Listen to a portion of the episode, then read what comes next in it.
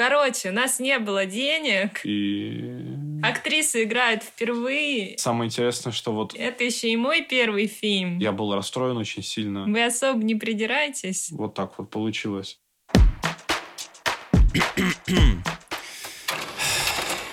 Хэй-хо. Кратко, тегами. Квази новый сезон, лучшее качество и сегодня дебют в кино. В гостях Алена Вейс, видеооператор, фильммейкер с коротким метром «Петрушка». Привет-привет. И Юра Николайчук, стример и блогер под псевдонимом Blacks Infinity. Привет. Все ссылочки на ребят можете найти в описании выпуска. А сейчас коротенько туториал по эпизоду. Алена и Юра расскажут, как они совсем недавно дебютировали с короткометражными фильмами, каждый в своей роли. В этом выпуске ребята по очереди будут отвечать на одни и те же вопросы насчет э, своих работ, киноиндустрии, да и искусства в целом. Ваша задача послушать и узнать, получилось ли у них ответить одинаково или мнения кардинально разошлись. Решать вам.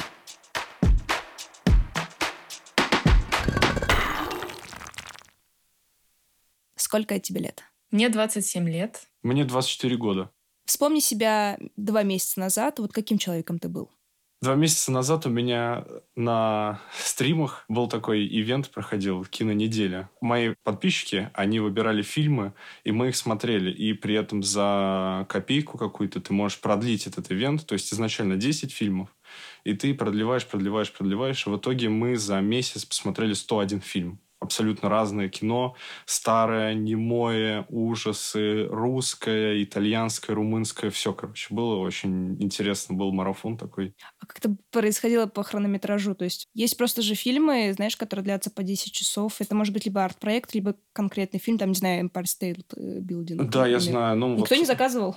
Там было пару таких фильмов. Один из них «Откровение любви», японский фильм, режиссер Сион Соно. А до этого «Сатан танго». Знаешь, такой сатанинский тан, сатанинское Да, танго фильм. Да, Вот, 7 часов. Вот да. это было... Мы залпом смотрели тяжеловато как-то, не знаю, хоть такой и подготовка была. Не, не мое, не люблю такое кино, вот как «Сатанинское танго». Хотя вот, говорят, другие фильмы у Белла Тар вроде полегче, поинтереснее, но я еще не смотрел. А, Два месяца назад я ощутила самую ужасную депрессию, которая была в моей жизни. Мне казалось, что моя жизнь полностью разрушена. И за эти два месяца, не скажу, что стало что-то лучше, но я обрела спокойствие и принятие. И теперь я живу одним днем и наслаждаюсь каждым днем. Звучит неплохо, кроме вот этой первой части. К концу все стало по- получше, да. А с чем это связано?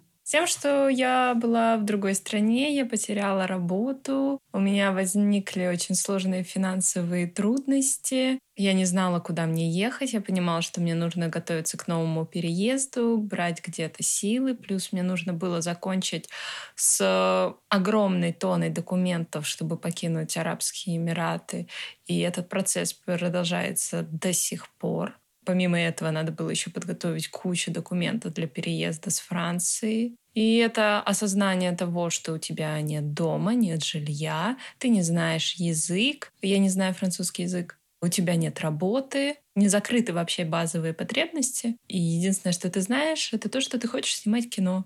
Получается достаточно разительный разрыв. А, Ты говоришь про неудовлетворенные базовые потребности, которые, да, если смотреть по пирамиде Маслоу, находятся внизу. И при этом у тебя есть огромное желание а, создавать кино, а это, по сути, да, самая верхняя а, строчка реализации творческих потенциалов. Да. Вау. Но все-таки кино старается помочь тебе чем-то. Ты в нем что-то находишь, что тебя держит на плаву. Да, конечно, это огромная мотивация и ответ на вопрос, а зачем вообще проходить весь этот бюрократический ад с документами, зачем мне учить английский, зачем мне учить французский. Это для меня огромная мотивация, да. Давай поговорим немного о твоем, наверное, главном проекте за последнее время. Короткометражный фильм «Петрушка». Немножечко, что о нем можешь рассказать? Это история о двух девушках начала 20 века, историческая драма, немного мистическая. В целом она про любовь. И что для меня важно в этом проекте, это то, как мы создали эту картину. Создавали мы ее очень маленькой командой из пяти человек, не имея вообще бюджета, а нам надо было снять историческую драму, историческую. Это уже предполагает под собой какой-то бюджет. А правильно я понимаю, что историческое здесь не в понимании дисциплины, что там происходят какие-то важные исторические моменты, которые происходили ранее? Это именно эпоха? Э, да, в плане именно передать атмосферу, эпоху, да. И я очень горжусь этой работой, потому что, на мой взгляд, картинка там вышла потрясающая с учетом того, что у нас не было бюджета. Мы, допустим, снимали на российском кладбище, а нам надо показать, что это такое старое кладбище 20 века.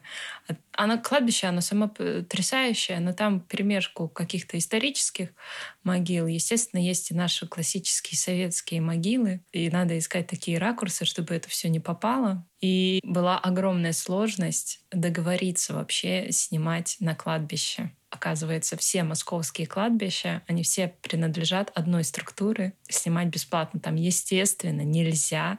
Там нужно делать особый запрос. А они попросили скинуть сценарий, а у нас в сценарии есть ЛГБТ-тема. И мне пришлось как-то так сценарий скрыть. Они попросили полный сценарий. Да, да, да, да, что там происходит. И все это было у нас заувалировано. И они одобрили нам и разрешили нам там снимать два часа, но за деньги, естественно. Причем они сначала сказали, что это будет стоить пять тысяч. Мы такие, ну ладно, пять тысяч мы потянем. А потом мы приходим уже на съемку, и нам стали говорить, что это час будет пять тысяч. А у нас уже бюджета не было на больше. За час мы, естественно, не снимем эту историю. И я просто в слезах чуть ли не рассказывала этой женщине, что я там, не знаю, студентка, это так для меня важно. И вообще она такая говорит, что ну ладно, вы снимаете час, и, возможно, следующий час, другой, вас не будут трогать. Просто снимаете, пока есть возможность. И действительно, мы сняли, никто нас не прогнал. Поэтому я до сих пор благодарю ту прекрасную женщину из кассы на кладбище. Твоя дебютная работа — это цикл. Можешь кратко что-нибудь о нем рассказать? Ну, кратко могу сказать, что это довольно трудоемкая работа в плане того, чтобы подвести фильм к моменту создания его уже на экран. Самое интересное, что вот история, которая показана в фильме о том, как главный герой пытается написать вот этот вот цикл, и ему кошмары приходят. В итоге я просто создавал фильм, лишь бы начать с чего-то. То есть цикл это был такой процесс, когда ты с нуля начинаешь придумывать все. У тебя нету какого-то вдохновения, тебе нужно что-то придумать. Вот этот вот процесс, когда вот все вот к этому подводилось, и потом после съемок фильма очень сильно напомнилось сам сюжет фильма. Не, не каждый это увидит, не каждый это узнает, но вот как-то так получилось иронично. Идея у тебя существовала очень давно именно этого фильма, правильно я понимаю? Может быть, ты перепридумывала как-то эту идею, или она сохранила себя до конца? Нет, изначально там было совсем по-другому сделано, более, я бы так сказал, легко, просто. Больше напоминало такие, знаешь, легкие короткометражки ужасов, типа посмотрел там Бу. Потом вот уже пошло какое-то понимание чего-то, что нужно углубляться, что нужно делать все через визуальное повествование, потому что короткометражная работа, там очень тяжело уместить какую-то интересную историю, как-то раскрыть персонажа за какие-то там 18 минут. У разных спрашивал людей мнение именно по сценарию я им отсылал. Главное в работе сценариста — это прислушиваться. У меня были случаи, так как я стример и разбираю там фильмы разные, мне некоторые ребята кидают свои сценарии. И я начинаю какие-то правки вносить, и мне в ответ говорят, типа, ты не понимаешь, ты не понимаешь. Вот это неправильно. Надо просто выслушать, сказать, типа, спасибо, и потом уже разбираться с этим. Я так и делал, и это очень на самом деле помогло, потому что многие финальные штрихи были сделаны ну, где-то за три месяца до уже начала съемок. У тебя есть э, какая-то грань между чисто эстетическим кадром и тем кадром, который будет нести в себе содержание? Для меня все содержательная форма.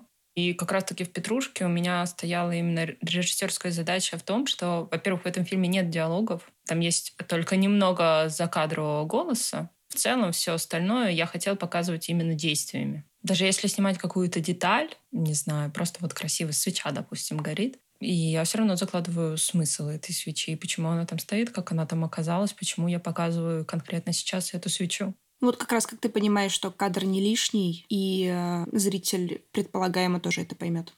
Э, скорее, это уже будет относиться к искусству монтажа, потому что ну, тут важно именно правильно скомбинировать эти кадры, и каждый кадр должен раскрывать историю. Даже если это просто, не знаю, вот взять Тарковского, он может показать несколько минут э, кадр какого-то пейзажа. Можно подумать, что ну просто красивый пейзаж. Такая интерпретация имеет место быть. Но для меня это как будто бы погружение в атмосферу фильма и этот пейзаж является непосредственным участником этого фильма. Он не добавлен просто так. Вообще, да, действительно есть разница между эстетикой и визуальным повествованием, потому что ну, многим, например, не нравятся чисто эстетические кадры, а многие у меня есть друг, который прямо у него вот все любимые фильмы это, ну, визуальное искусство. То есть даже неважно, какой там будет, какая там будет история, какой смысл заложен в кадре. Если это визуальный пир, то для него это шедевр. Ну, в цикле, конечно, мы хотели создать и красивый кадр, и чтобы он обладал смыслом. Но каждый кадр не может обладать каким-то смыслом, и каждый смысловой кадр не может быть красивым. Это, ну, это нужно понимать и нужно отделять. Я помню, у нас вот один из начальных кадров Назар просто решил подснять, когда в парке там сидели, пролетающий самолет. Очень красивый кадр получился изначально в нем не было никакого смысла, мы не придавали в этом смысла, но некоторые люди, которых я там смотрел обзоры или выслушивал мнение, они искали какую-то глубину в этом кадре, и действительно там, ну, можно совмещать. То есть такое, если автор что-то не задумывает, как, например, Андрей Тарковский, его там много допрашивали о собаке в фильме «Сталкер», а потом он один раз ответил, типа, да просто эта собака пробегала. Я даже не знаю, просто снял, ну, интуитивно. А потом если разбираться, то это собака. Почему он интуитивно снял вот так вот? Просто он думал для красоты. А внутренне это там очень интересный э, аллегория с собакой, что она как проводник в мир мертвых и появляется только тогда, когда герои там засыпают или так далее и тому прочее. Очень интересно, в общем. Автор иногда сам не понимает, что он делает. Вот так вот. А нет ли это просто как, как будто бы довершие смыслов, когда ты надумываешь э, сознательно какие-то вещи, которые изначально в себе все-таки того не несли?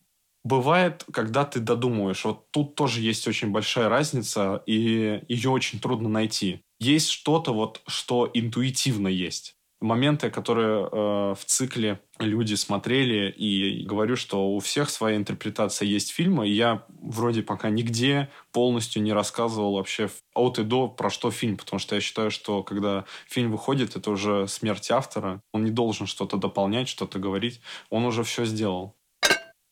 Пользуясь роскошным положением автора подкаста, попрошу оставить лайки, звездочки и комментарии, если полюбили или возненавидели этот проект. Это очень поможет мне, так как я делаю подкаст одна, и он совершенно независим.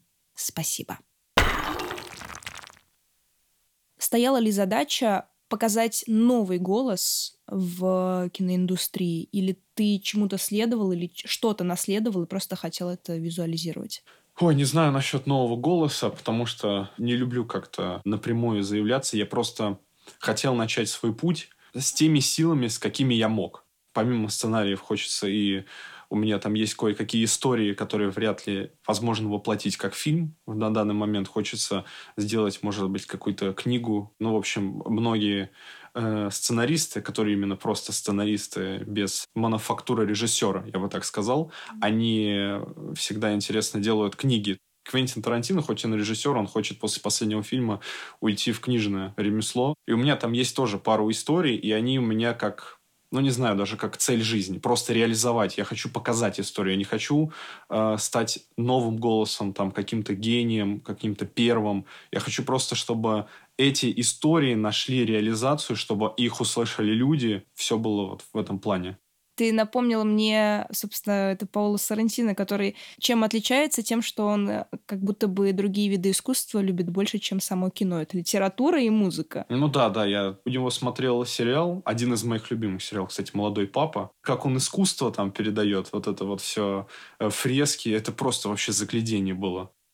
Нет, я не хотела что-то сделать такое невероятно новое, то, чего не было. Скорее всего, из-за того, что это первый фильм. Естественно, я использовала какие-то приемы режиссеров, которые меня вдохновляли в свое время. И я считаю, что это абсолютно нормально. Скорее, у меня стояла задача рассказать историю, передать эту атмосферу этой истории.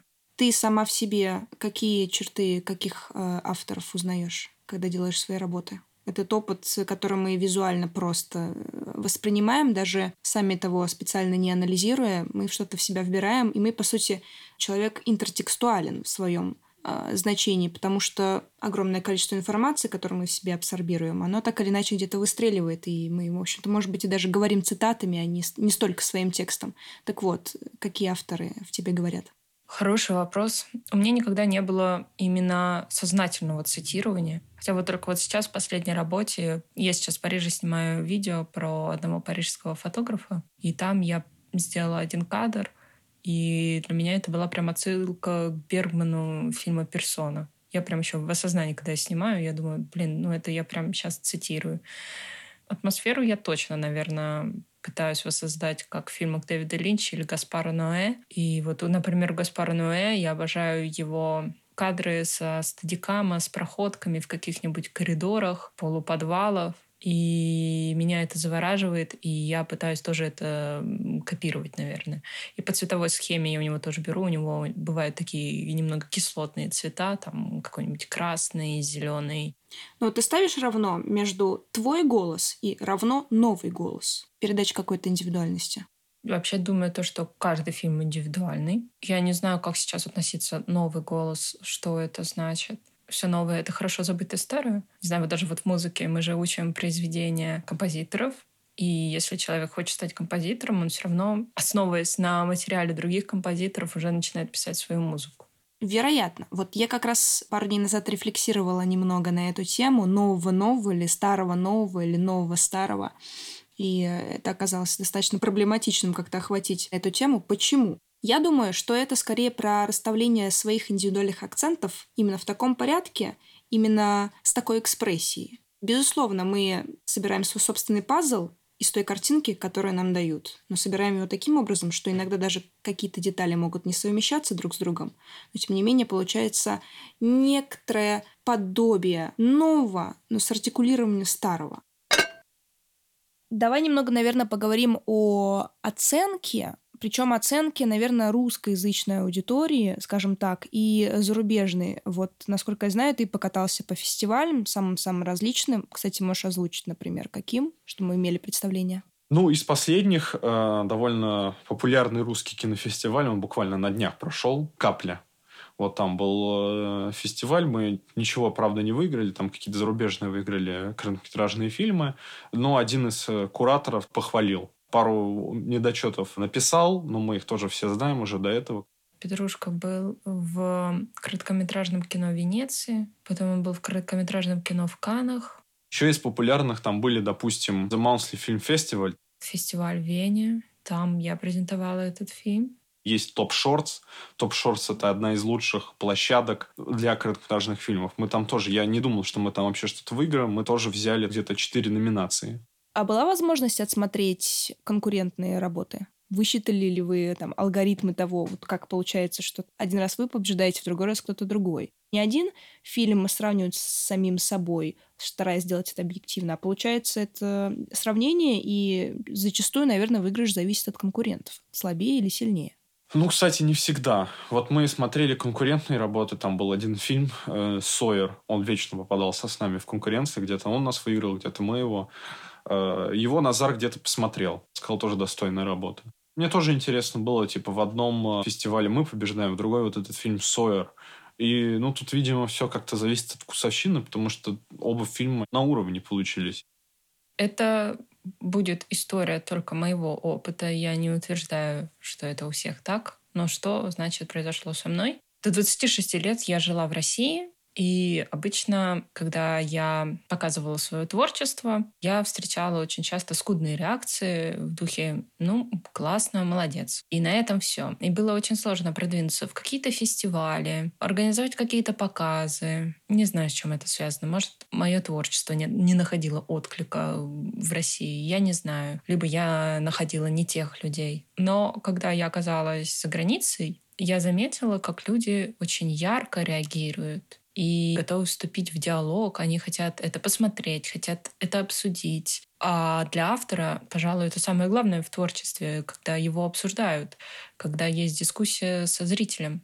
И то есть вот сейчас, получается, я месяц в Париже, я всегда мечтала, чтобы мое видео показали в каком-нибудь фестивале в кинотеатре. Бабац, мое видео уже показывают в кинотеатре в Париже. Это ж охренеть, это была моя мечта, и добиться такого в России было очень сложно.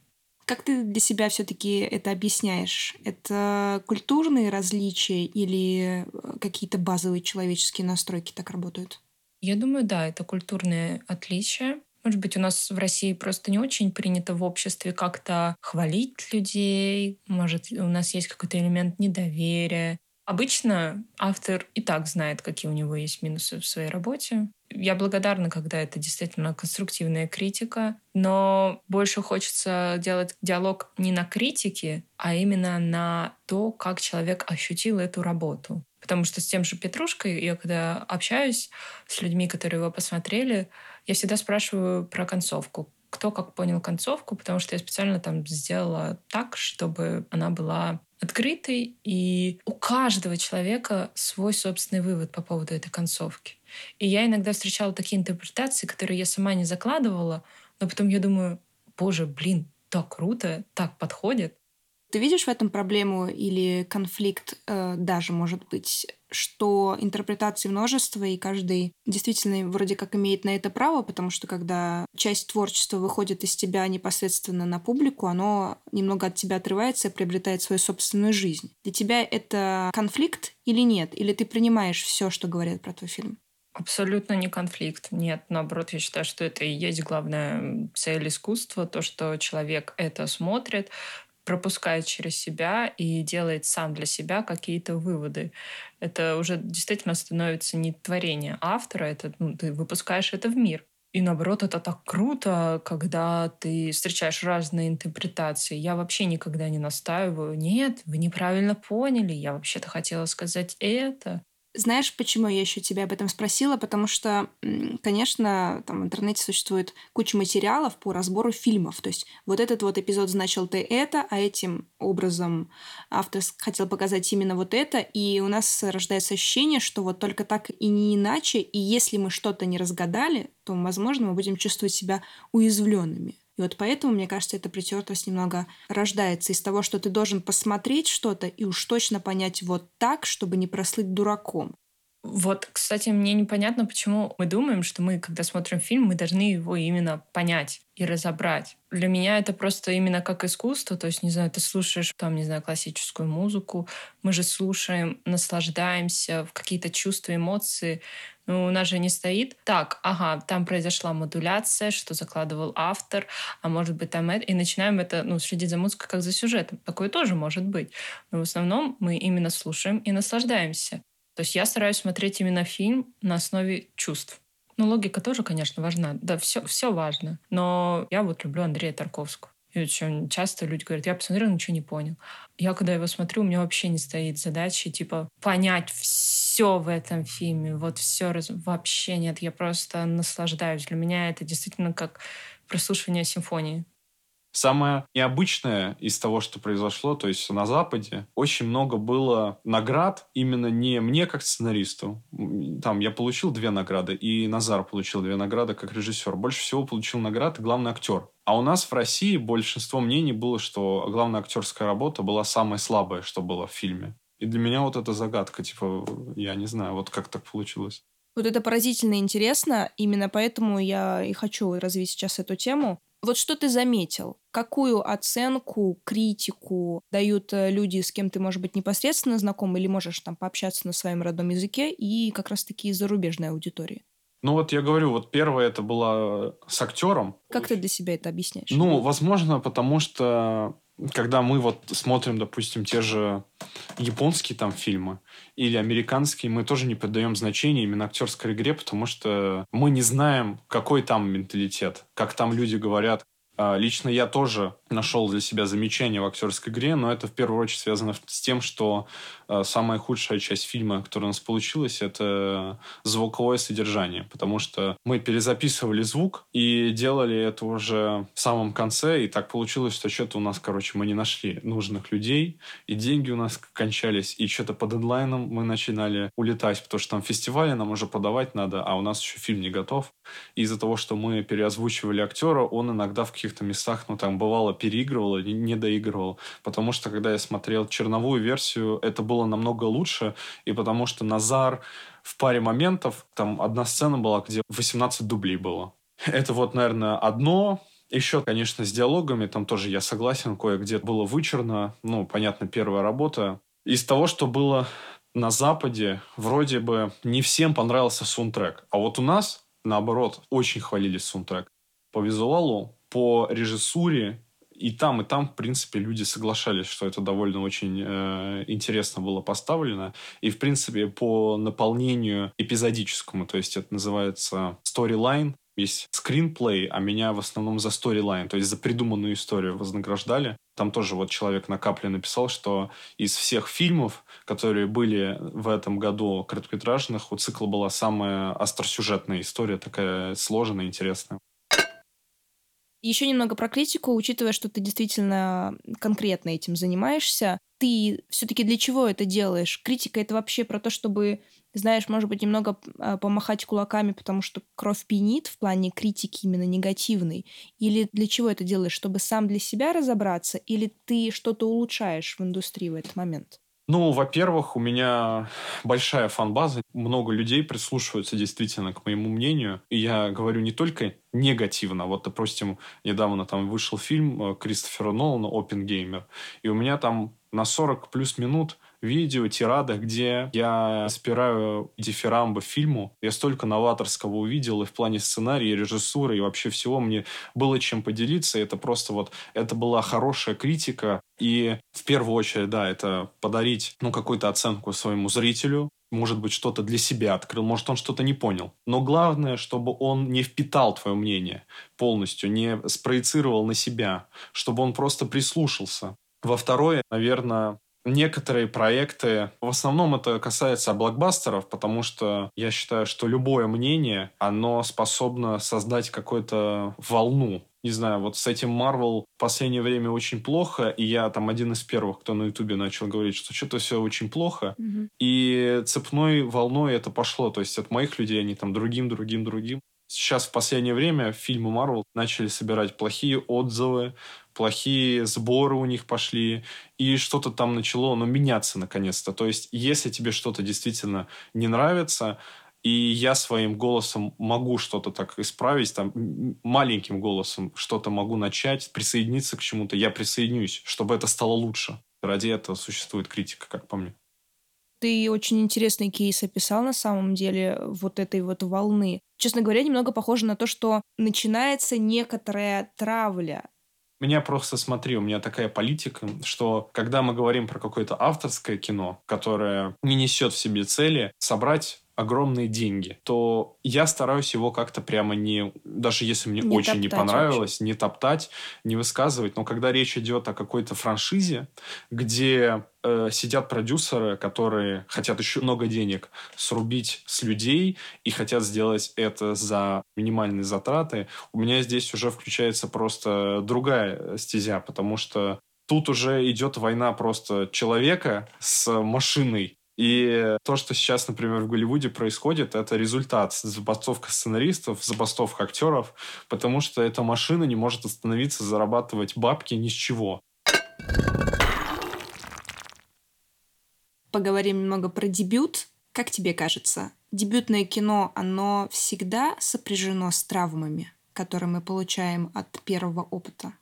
Ну, я не скажу, что это травмы, но скорее ошибки, и тут просто важно прорефлексировать эти ошибки и учиться дальше. У меня была история, я пробовала еще до Петрушки, я пробовала снять один короткометражный фильм, но там было плохо все. Это никто никогда не увидит. Может, только когда я буду в старости и захочу покринжовать с этого, я такая выпущу, типа, смотрите, какой кринж. Но я сначала думала, какой кошмар. А я потратила на него много своих денег. А потом я говорю себе, Алена, я ведь получила такой опыт, такие знания. Я, можно сказать, сходила в такую киношколу собственную. Поэтому к Петрушке я подошла гораздо осознаннее. Хотя там тоже косяков дофига.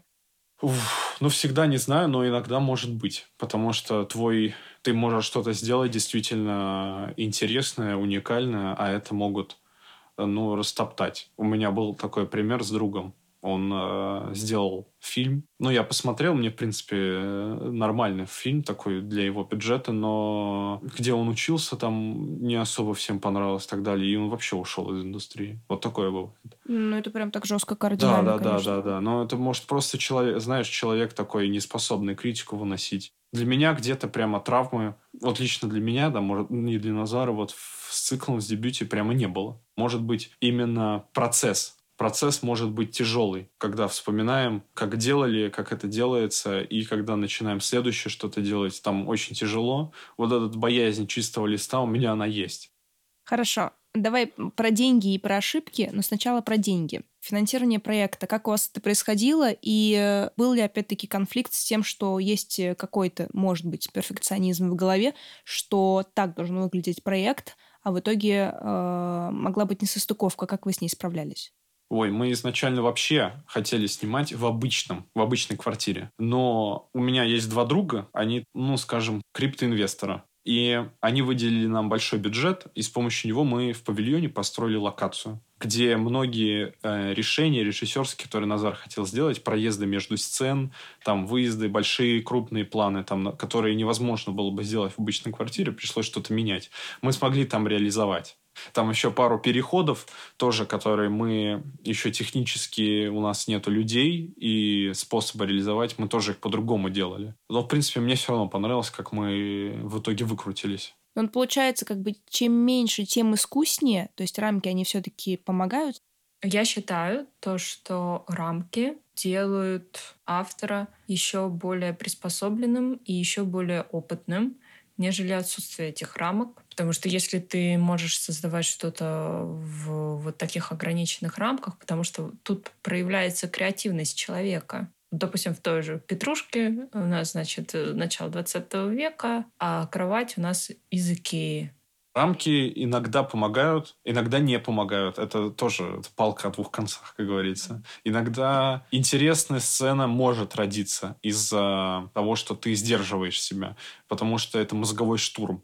Я точно зареклась, что я больше никогда не буду снимать фильм за свои деньги. Объясню почему. Дело даже не в финансах, а то, что все-таки хорошо бы делегировать обязанности, потому что в этом фильме я была режиссером, оператором, я монтировала, я делала цвет-коррекцию, я делала звук, я искала композитора, который бы мне записал фортепиано амбиент, ходила на запись, сама записывала этого композитора. Я озвучивала там каждый вот этот шаг, не знаю, вздох, да даже, блин, эти титры писать, и искать фестивали. И все это, когда, можно сказать, на одни плечи, это ад.